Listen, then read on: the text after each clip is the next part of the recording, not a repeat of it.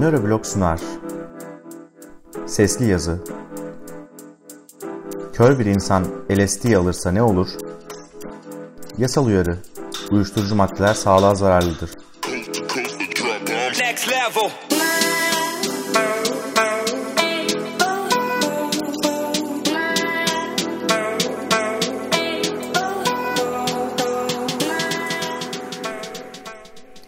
LSD kimyasal bir madde.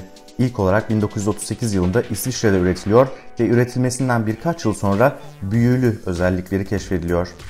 LSD alan insanların gerçeklik algısı değişiyor, pek çoğu halüsinasyonlar görmeye başlıyor. LSD alan insanların söylediklerine göre bu halüsinasyonlar çok çeşitli. Renkler canlanıyor, duvarlar nefes alıp veriyor, kuşlar Beatles şarkıları şakamaya başlıyor, kahve makineleri onlara eşlik ederek dans ediyor vesaire. LSD, psikiyatrik hastalıkların tedavisinde kullanılmak üzere Delisit adıyla bir ilaç olarak piyasaya sürülüyor. İlacın İngilizce ismi Türkçemizde hoş bir şaka olabilirdi. Ancak ilacın etkilerinden şüphelenen ABD bu maddenin zihin kontrolü gibi hain emellerle kullanılabileceğine ikna olunca ilaç hızla tüm dünyada yasaklanıyor, kullanımı ve satışı yasa dışı hale getiriliyor.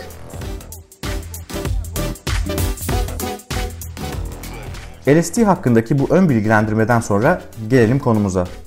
İlacın görsel halüsinasyonlara sebep olduğunu söylemiştik. Peki kör bir insan bu ilacı alırsa ne olur? Aniden görmeye ve devamında halüsinasyon görmeye başlar mı?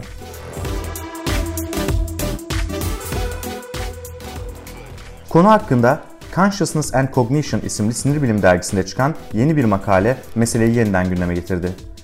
Makalede doğuştan kör 70 yaşındaki bir hastanın 1970'li yıllarda rock müzik kariyeri yaparken yüksek miktarda LSD altında yaşadığı deneyimler anlatılıyor.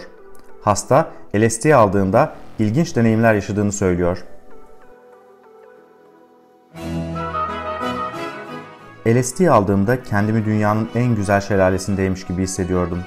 En çok da Bach'ın Brandenburg konçertosu bu hissi verirdi. Kemanların ruhumun içinde çaldığını hissedebiliyordum.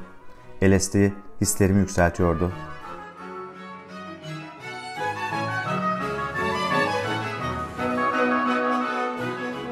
Bu anlatım bir çeşit ses hareket sinestezisi gibi değil mi? Bu konuda daha önce Nöroblog'da yazmıştık. Gayipten Sesler Duymak isimli yazımızda okuyabilirsiniz. Doğuştan kör bir insanın LSD aldığında görsel halüsinasyonlar görmesi pek olası değil gibi. Çünkü LSD mucize bir ilaç değil ve körlerin görmesini sağlayamaz. Yoksa tüm körler avuç avuç LSD tüketirdi. Ancak yukarıdaki tanımlama size de işitsel halüsinasyonları çağrıştırmıyor mu? Dahası var. Dokunduğum her şey olduğundan çok daha kadife hissettiriyordu. Öyle ki ellerimi tam olarak yumruk yapamıyordum bile. Bir gün marihuana ve LSD'yi birlikte aldığımda insanların yüzlerine dokunmak istedim ve insanlara haklarında ne düşündüğümü sadece yüzlerine dokunarak söyleyebildim. Çok garip bir deneyimdi. Derileri çok yumuşakken gözleri, burunları ve ağızlarının şekli bozulmuş gibiydi. Dokunsal halüsinasyonlar sanırım daha iyi anlatılamazdı. İnsan çoğu zaman dokunmanın da bir çeşit duyu olduğunu unutuyor. Ancak örneğin elimizdeki reseptör ve sinirlerin farklı dağılımından dolayı aynı kediyi severken ya da aynı topu tutarken sizin ve benim hissettiğimiz hisler birbirinden farklı. Herkesin duyusu kendine özel. Doğuştan kör bir insan göremediği ve görmenin nasıl bir şey olduğunu bilemediği için görsel halüsinasyonlar deneyimlemez. Ancak görme dışında işitme ve dokunma gibi duyularımız da var ve burada işitsel ve dokunsal halüsinasyonların nasıl şeyler olabileceğine dair çok canlı anlatımlar mevcut.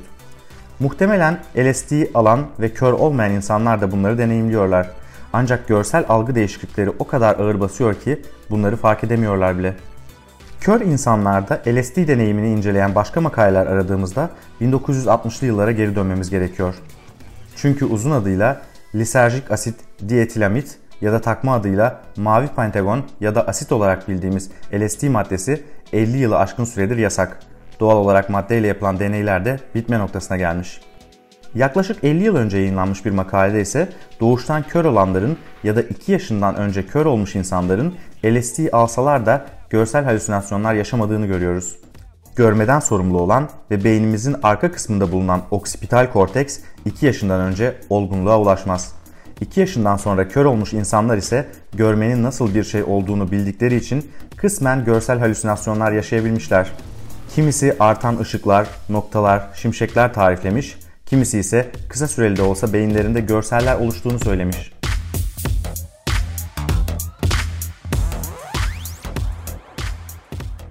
LSD de marihuana gibi tıbbın yeniden keşfettiği maddeler arasında. Uzun yıllar süren yasakların ardından bugün dünyanın pek çok yerinde LSD'nin psikiyatrik hastalıklarda işimize yarayacak bir ilaç olarak kullanılıp kullanılamayacağına dair araştırmalar yapılıyor. Hatta depresyon alanında ilk sonuçlar alındı bile. Şimdi yapmamız gereken kesin sonuçları beklemek.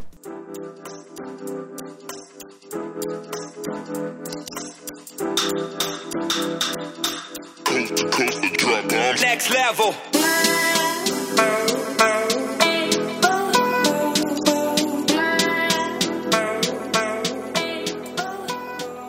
LSD'nin ve marihuana'nın yasak olduğunu, kullanmanın sağlığınıza geri dönüşü olmayabilecek zararlar verebileceğini söylemek gerek.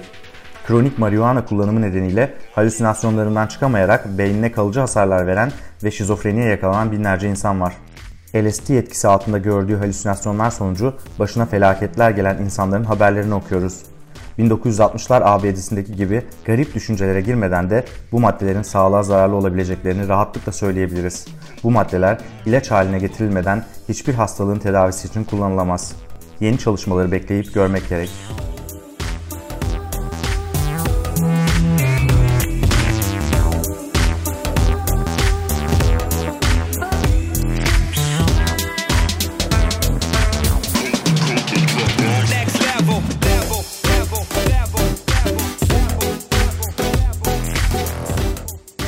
Nöroblog'u Facebook, Twitter, YouTube, SoundCloud, Apple Podcast'ler, Stitcher Radio ve elbette nöroblog.net internet sayfası üzerinden takip edebilirsiniz.